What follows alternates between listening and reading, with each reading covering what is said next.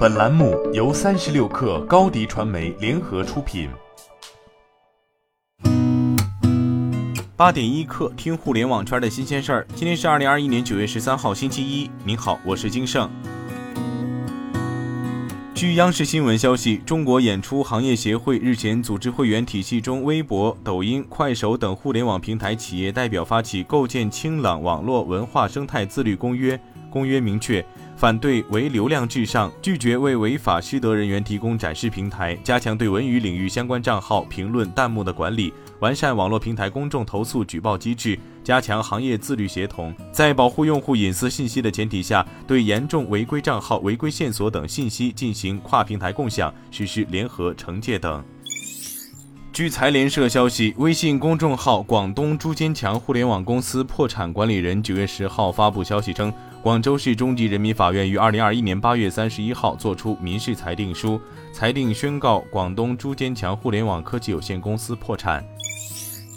据央视财经消息，全世界最大的二氧化碳吸入工厂于九月八号在冰岛正式投入使用。工厂中有八组使用了高科技过滤装置和风扇的设备，可以将二氧化碳提取出来，与水混合，并压入地底深处进行矿化。工厂每年可从空气中抽取四千吨二氧化碳，大约相当于八百辆汽车的排放量。由于技术尖端，成本极高，目前全世界这样的工厂只有十五座。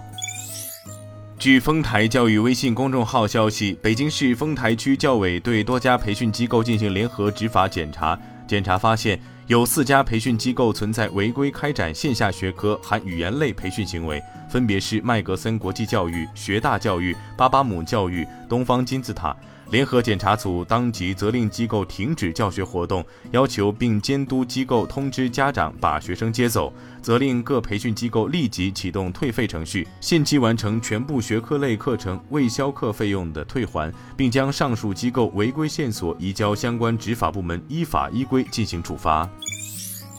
据证券时报消息，日前，腾讯视频在热播剧《扫黑风暴》设置了用户超前点播中必须逐级解锁的规则。该做法被上海市消保委中消协认为不合理。中消协九月九号发文称，超前点播应重自愿，逐级限制要取消。腾讯随后回应称，将解锁规则，支持用户选级解锁。目前正在腾讯视频热播的云南虫谷的超前点播已可以选级解锁。爱奇艺此前表示，超前点播单集可选的功能正在开发中，预计本月十五号上线。据媒体报道，优酷也在研究开发，将上线超前点播单集解锁功能。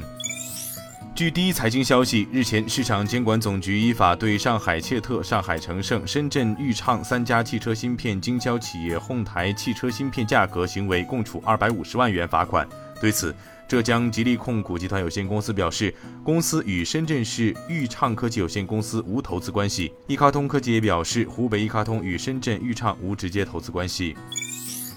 三十六氪获悉，据华为新生社区信息，九月十号，华为发布公司轮值董事长徐直军签发的公司总裁办电子邮件。徐直军表示，预计六 G 将在二零三零年左右投向市场。华为在持续推动五 G 商用的同时，也在二零一七年开始了对六 G 研究的投资。